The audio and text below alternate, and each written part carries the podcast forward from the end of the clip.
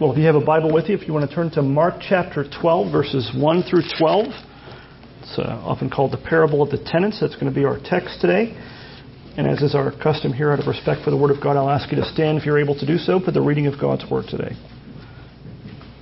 Mark chapter 12, verses 1 through 12. Give ear to the reading of the Word of God. It says, And he began to speak to them in parables.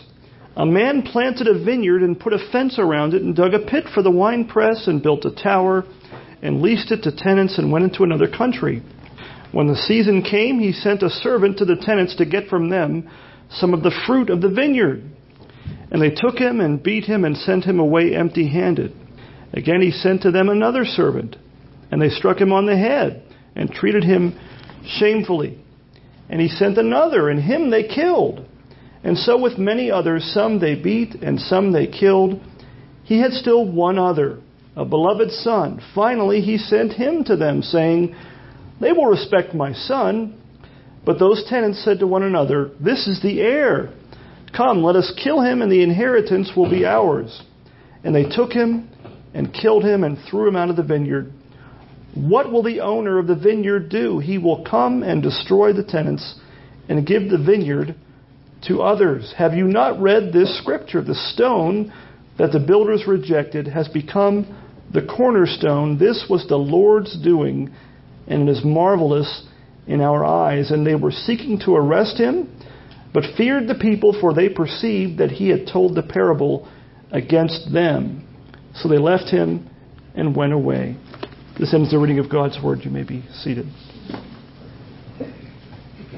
Well, once again, let's pray and ask God to, to bless His word to us this morning. Heavenly Father, we come to you once again. We know that on our own, we can't really truly and rightly understand your word the way that we should, the way that you would have us to do so. And so we ask that you would soften our hearts, give us understanding, work in us by your Holy Spirit, give us eyes to see and the ears to hear great things from your word. For it's in Christ's name and for his glory that we pray. Amen. Well, uh, to kind of make sure everybody's up to speed on the context of what's been going on in these recent uh, passages in the last chapter. Um, last time, or a couple weeks ago or so, we saw Jesus cleansing the temple. Remember, he, he cursed the fig tree, uh, and then he went into the temple and cleansed the temple. He, you know, turned the table, flipped tables over, threw chairs over, uh, cast people out of the temple. It's hard for us to kind of appreciate the temple in, in general, but what this scene must have looked like. And so, in the previous text last week, back in Mark 11, verses 27 to 33, what happened there? You had the, the, the, the Jewish religious leaders, the, basically the Sanhedrin, the elders, the chief priests, and the scribes, uh, coming to Jesus to ask him a question. They wanted to know, you know, what was the old saying, you know, who died made you boss? They, they wanted to know what authority he had and where he got it from to walk into the temple and act like he owned the place. If they would have realized who he was, they wouldn't have had to ask the question about who he did own the place. He was the Lord of the temple and he had every right, but they didn't believe in him. And so they asked him, you know, you know how are you doing all this? Who's author- who gave it wasn't us. We didn't give you authority. How do you have the authority to do all these things? Well, it's because of that that encounter with those uh, priests and scribes and elders uh, that we come to this text now in chapter 12. It's, it's, one of the, it's in the same instance.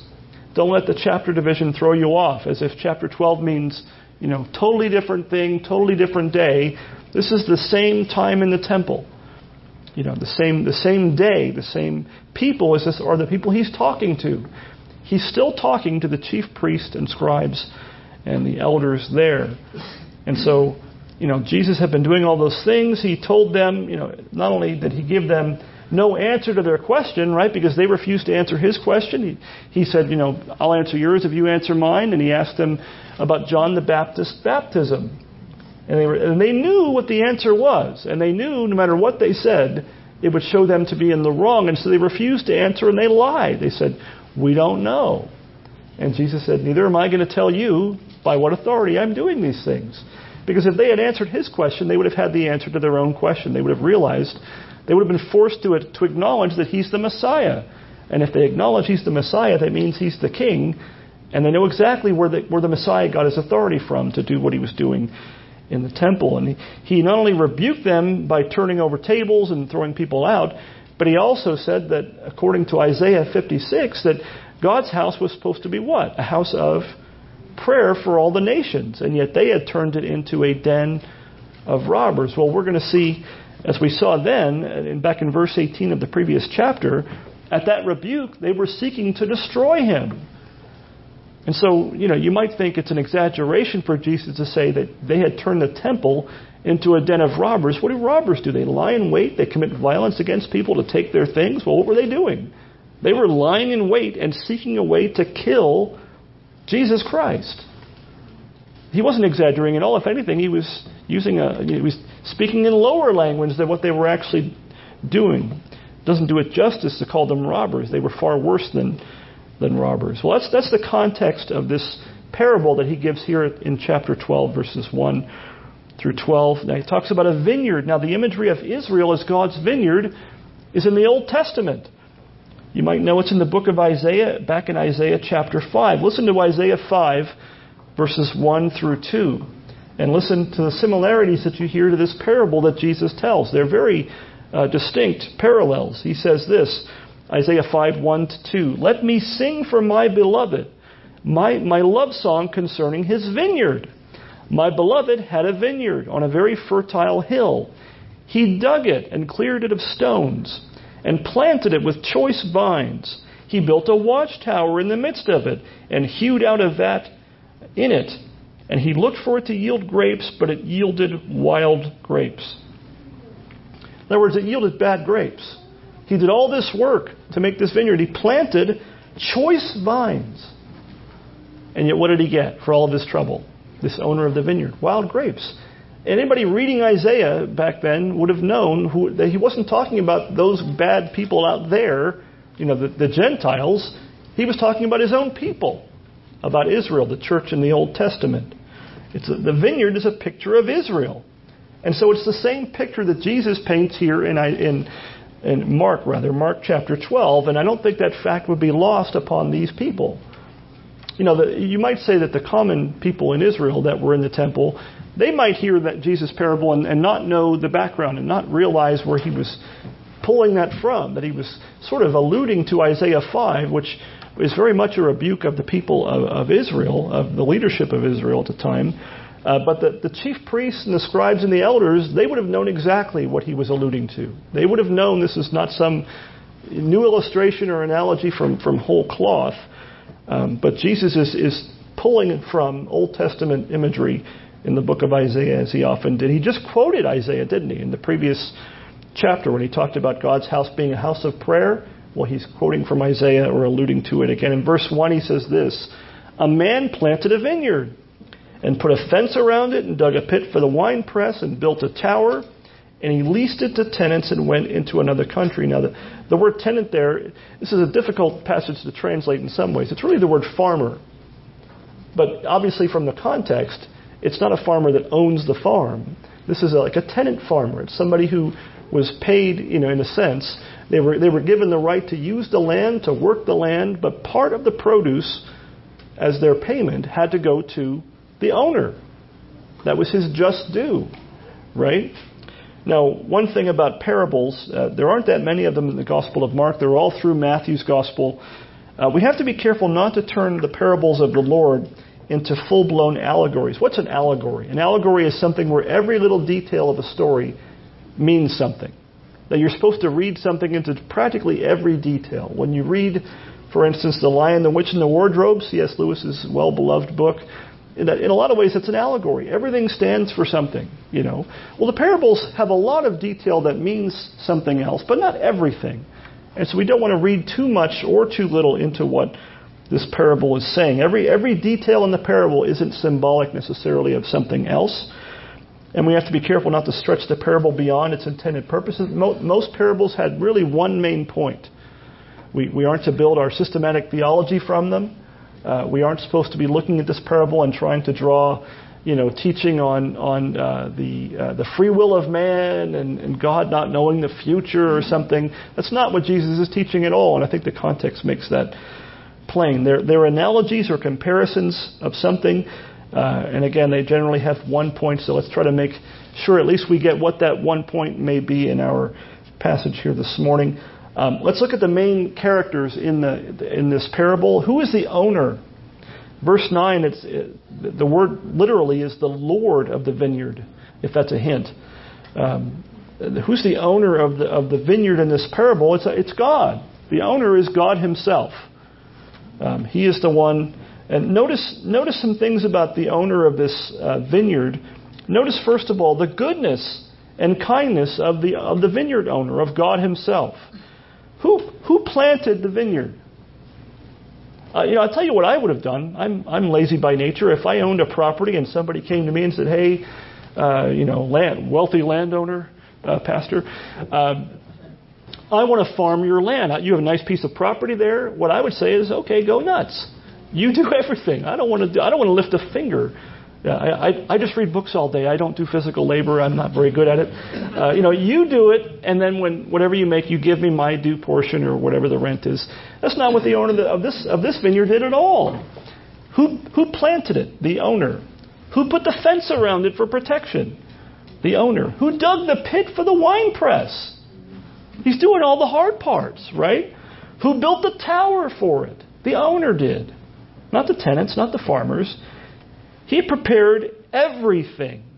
He had provided everything ahead of time for them to do what they wanted to do, for them to, to bear fruit and to grow a crop. They were given every single thing they needed in order to produce a crop and bear fruit. There was no excuse for fruitlessness at all. There was no excuse for withholding from the owner of the vineyard his due portion not only the goodness of, of the owner of the vineyard or, the, or of God, but what about the patience? The patience shown by God and by, by the owner here in the parable. His patience toward his rebellious tenants, his rebellious people. What does he do? He sends them one servant, and then another, and then another, and it says, and many others. And then he sends his, his son as if that wasn't enough. Look at verses 2 to 6. He says, When the season came, when it was time, when it was, you know, the season to, to gather, when the season came, he sent a servant to the tenants to get from them some of the fruit of the vineyard. And they took him and beat him and sent him away empty handed. You know, the fact that the parable goes past this and the next verse doesn't say, you know, if it was us, the next verse would say, and he sent and destroyed those, those tenants.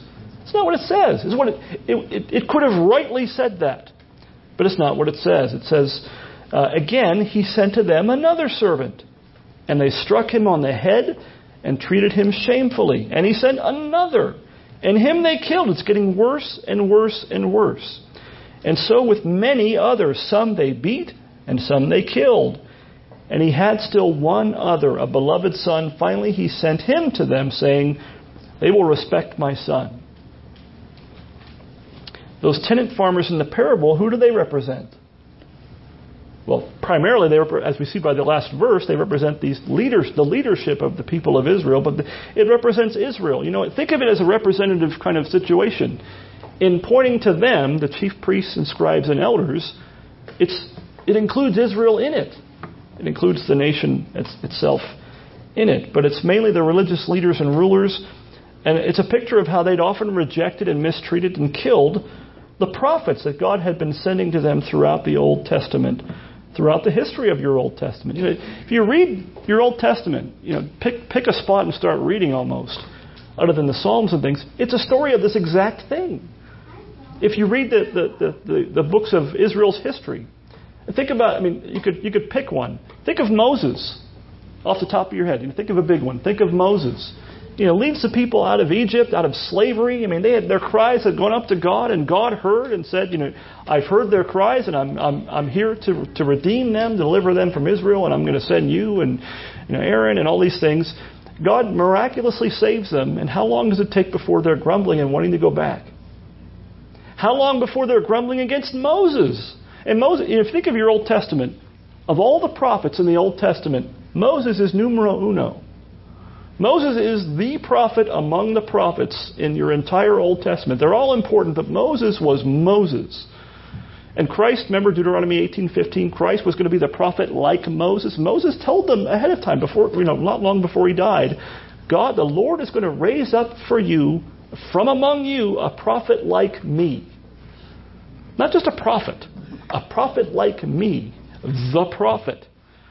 To him you must listen, right?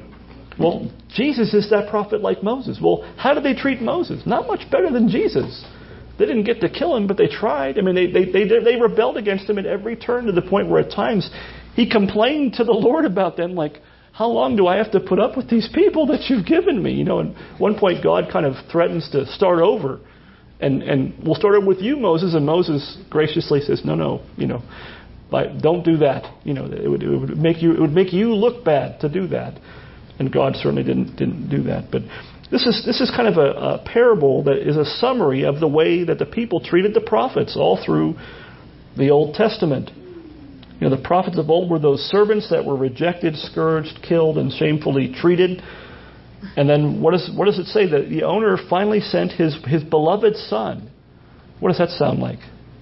Jesus, God's, God's son. That's a picture of Christ himself, whom these leaders were presently, while he's telling the parable, plotting to kill. Again, he's not exaggerating in, in the slightest to them. Matthew Poole, the great commentator, writes that he points out, he says, Second Chronicles 36:16. He says, this is what he says, is a compendious exposition of these verses, of this parable. In other words, he says, if you want to see a one verse summary of this parable, although it's not about the parable, about what this parable is pointing back to, we are to look at Second Chronicles. There's a book you probably read all the time, right? Second Chronicles 36:16, and this is what that verse says. The Lord, the God of their fathers, sent persistently to them, to the fathers, by his messengers. Because why? Because he had compassion on his people and on his dwelling place. God didn't send the prophets because he was being mean. He sent the prophets to warn them, to turn them to repentance, because he had compassion on them. And this is what it says.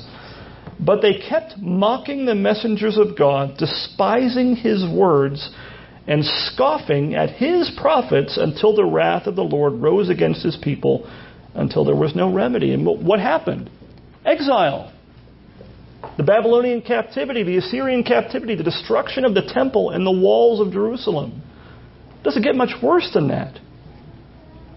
You know, and, and what happened in AD 70 when the Roman uh, the Roman armies came in and did the exact same thing. It's it's it's second verse same as the first, and for the same reasons. Think about it. He says they kept they kept mocking the messengers of God, despising whose words? His words. You know, it's one thing to despise a messenger, a pastor, or even, even bigger, you know, a prophet of God, a true prophet of God. But you have to know that when you despise the words of an actual prophet, whose words are you really despising? Whose words were they despising? The writer of Second Chronicles tells us God's words. The prophet's job was thus saith the Lord, if I can use the King James kind of you know language. That's what a prophet, that's what a pastor is to do in preaching the word of God, is thus saith the Lord. If I give you my opinions, feel free to despise whatever I say. But we, we, we don't despise the word the word of God. They scoffed, they mocked all this until there was no remedy. The same thing is spoken in the New Testament by Jesus Christ himself.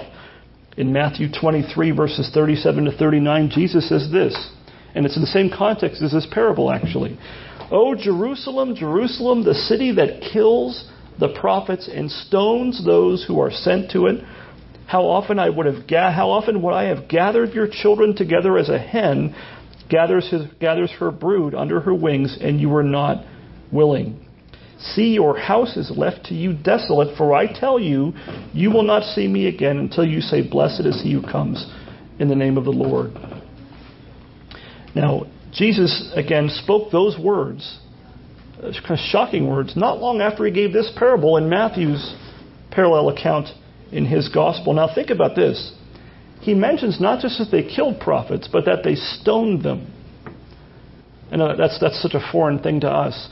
What was stoning to the Israelites? It was capital punishment.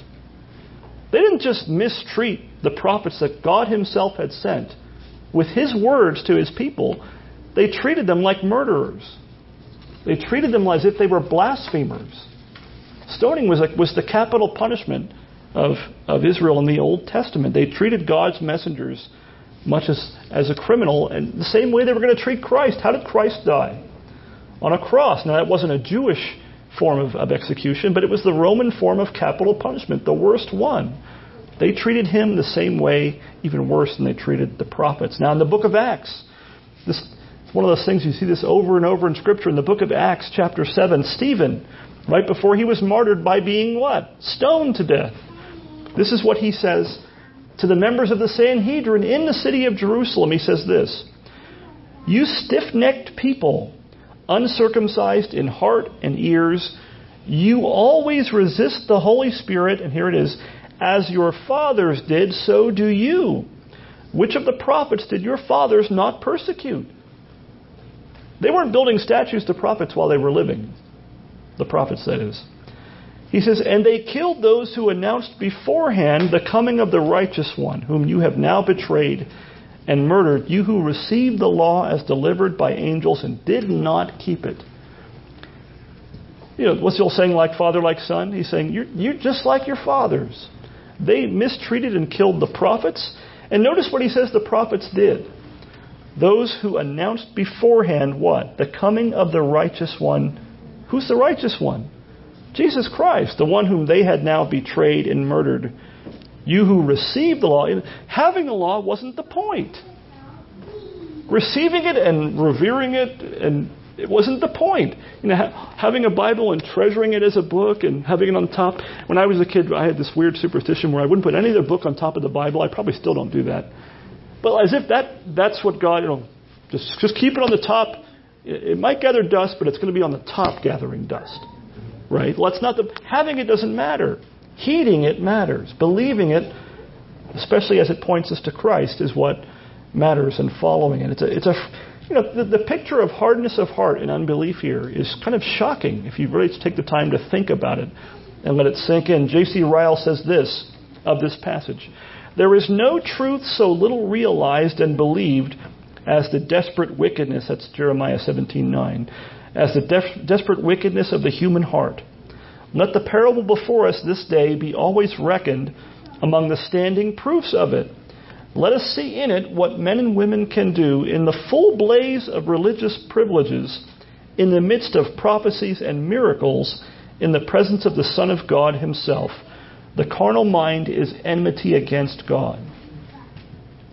It, it, you know, sometimes I always say this that you know the old saying that uh, familiarity breeds contempt. You know, you're so familiar with the Bible, and that's a good thing, but some parts of it should shock us, and they don't. I mean, the fact that Jesus Christ himself is standing face to face with these people and and you know rebuking them for their unbelief and the whole time all they can think of is how they're going to kill him.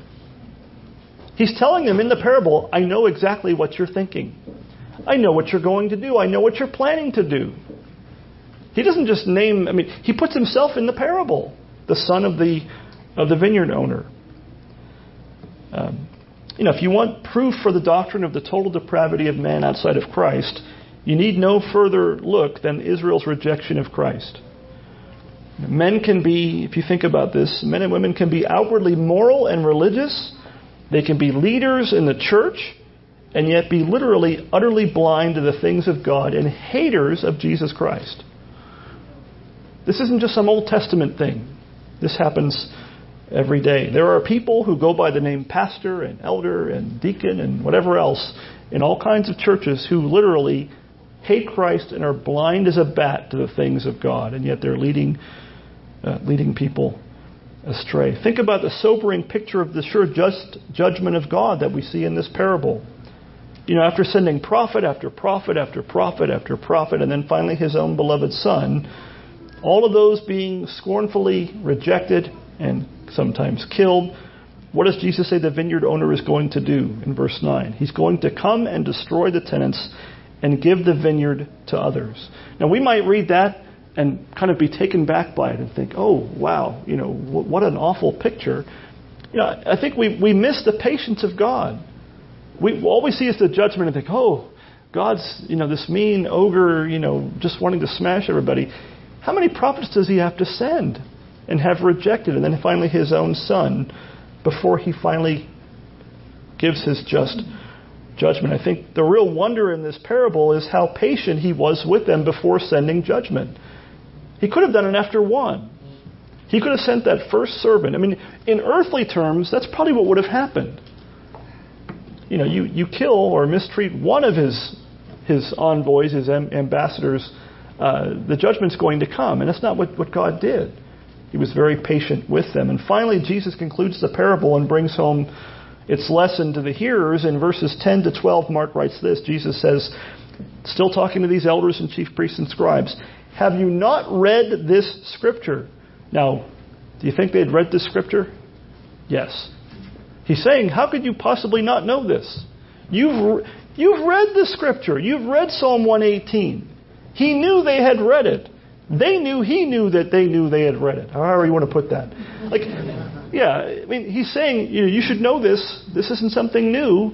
This was in the old. This was in our scriptures in the Old Testament. He says, "Have you not read this scripture?" And here it is: "The stone that the builders rejected has become the cornerstone. This was the Lord's doing, and it is marvelous in our in our eyes." That's Psalm 118. And then he says, it says there, Mark writes, and they were seeking to arrest him, you know, to seize him, uh, but feared the people, for they perceived that he had told the parable against them. So they left him and went away. He's quoting Psalm 118, verses 22 to 23.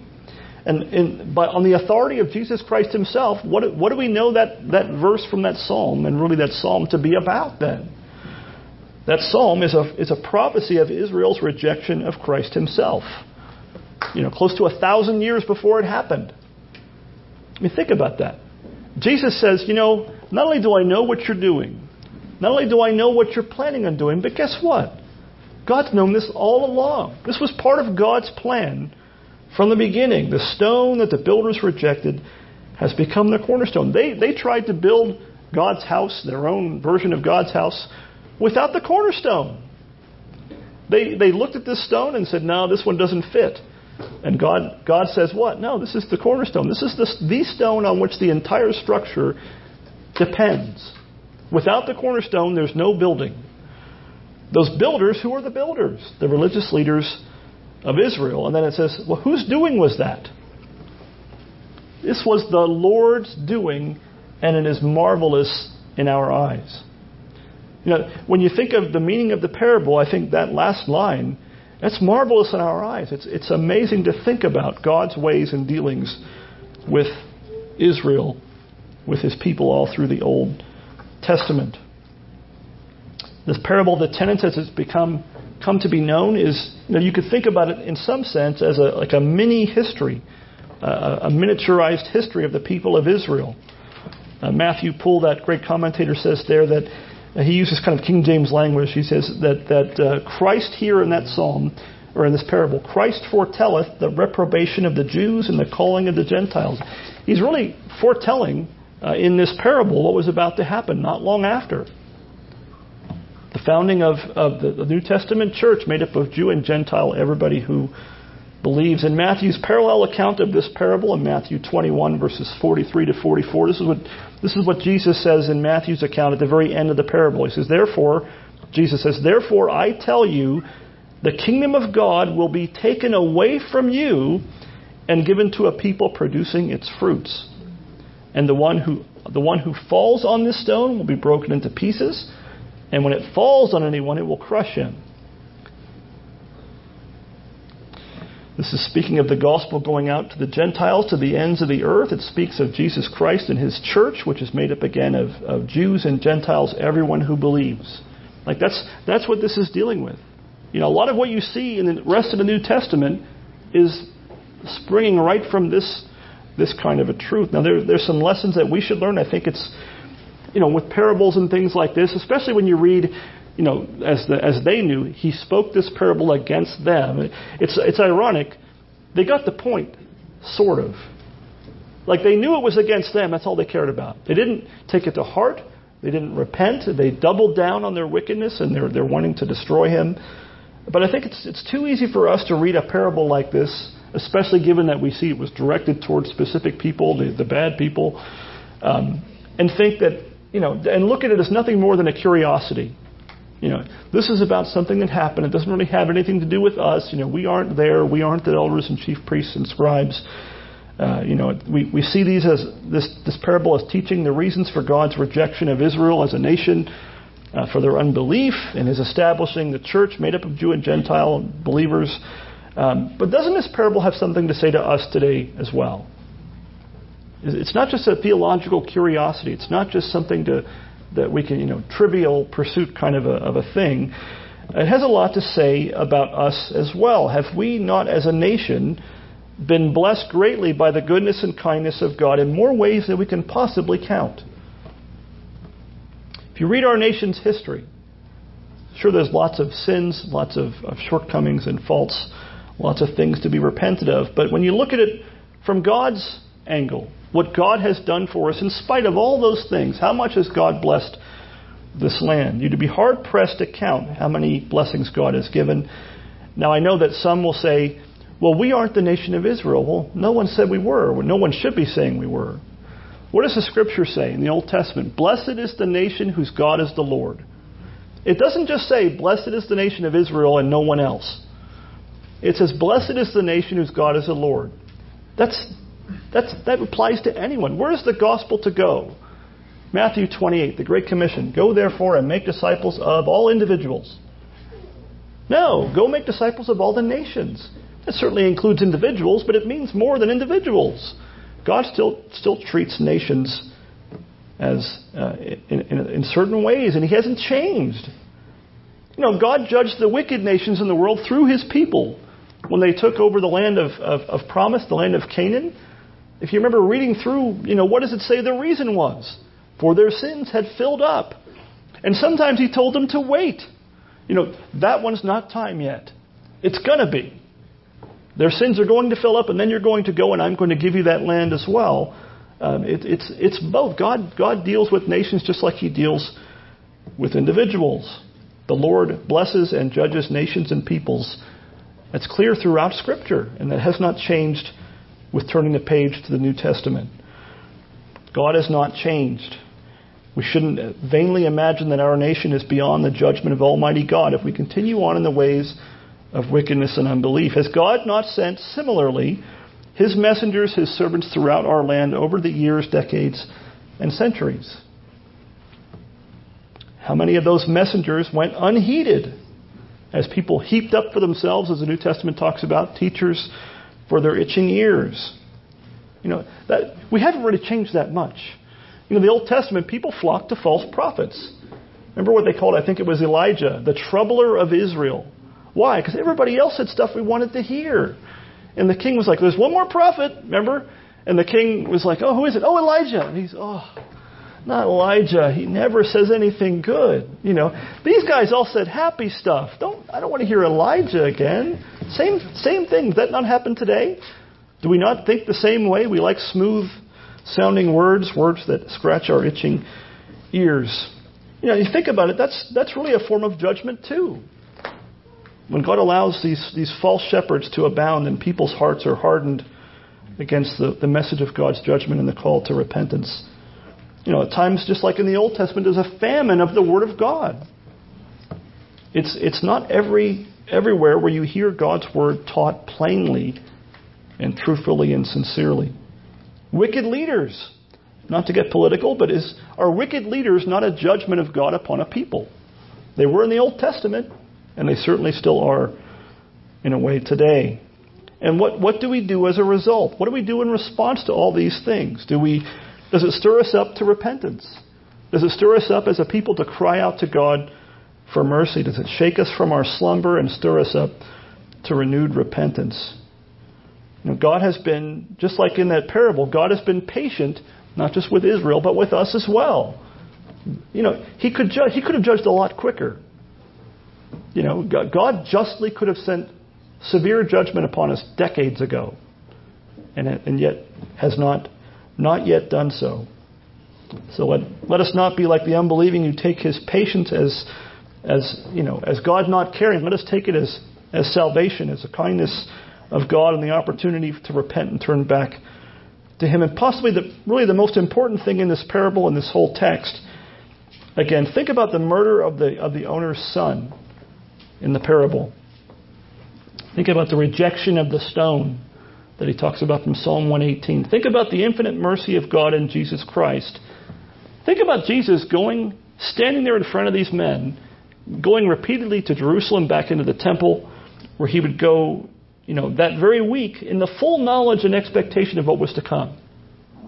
You know, think about Jesus telling this parable and saying, God had, you know, the owner had this one left. He had this one beloved son and he finally sent him. Him they'll listen to, him they'll respect, and him they killed. Jesus said those words knowing full well that he was saying those words about himself and what was surely to come in his crucifixion and death. It shows not only that he knew what was in the hearts of those Jewish religious leaders who, who rejected him, who intended to kill him, but it also shows that he went willingly there anyway to die and lay down his life for his sheep. That's really the main import of this parable. The cross of Christ is not mentioned by name, but it should jump off the page when we read this parable that Jesus Christ, the Son of God, the Lord of glory, laid down his life to save us from our sins, knowingly and intentionally. No man took his life from him, he laid it down of his own accord for our salvation. What a wonderful Savior that we serve in Jesus Christ. Let's, let's pray. Heavenly Father, we read these passages like this towards the end of Mark's Gospel, this parable, and, and we shudder to think of the hardness of heart and unbelief and wickedness in, in, in claiming to respect Moses and the prophets and yet rejecting all of them in many ways and treating them with scorn and even killing many of them. And we, we have a hard time even imagining religious leaders of the day plotting to murder Jesus Christ, your only Son, our Lord the Lord of glory, the, the, the long awaited Messiah. And we ask, we, we shudder, we, we pray that you would give us grace to be, to not be hardened of heart, that you would soften our hearts, that you would grant us grace by your Spirit to repent when you, when you show us our sins, either in the preaching of the word or in our reading of your scriptures, that you would work in us, move, move in our hearts by your Spirit to grant us repentance and renewed faith. And uh, we ask that you would, you would give us grace as your church, as your people, to bear much fruit by abiding in Christ to the glory of his name. We give you praise and thanks that you are so good and kind and patient and long suffering with your people, and that you sent your only beloved Son that we might have our sins paid for in full, that we might have the righteousness of Christ accounted to us by faith, by your grace alone that you made a way for sinners like us to be made right with you forever, for by sending him to take your just judgment for our sins upon himself. And we give you praise for sending us such a marvelous Savior. We thank you for Jesus Christ and his death, especially on behalf of us, and for his resurrection on the third day for our justification. Thank you for loving sinners like us that much. And we ask that you would give us grace as your church and give our sister churches the same uh, grace that we might go out with the message of, your, of the gospel and make disciples, that you might uh, see much fruit and make your word to bear fruit here in Ramona. For it's in Christ's name we pray. Amen.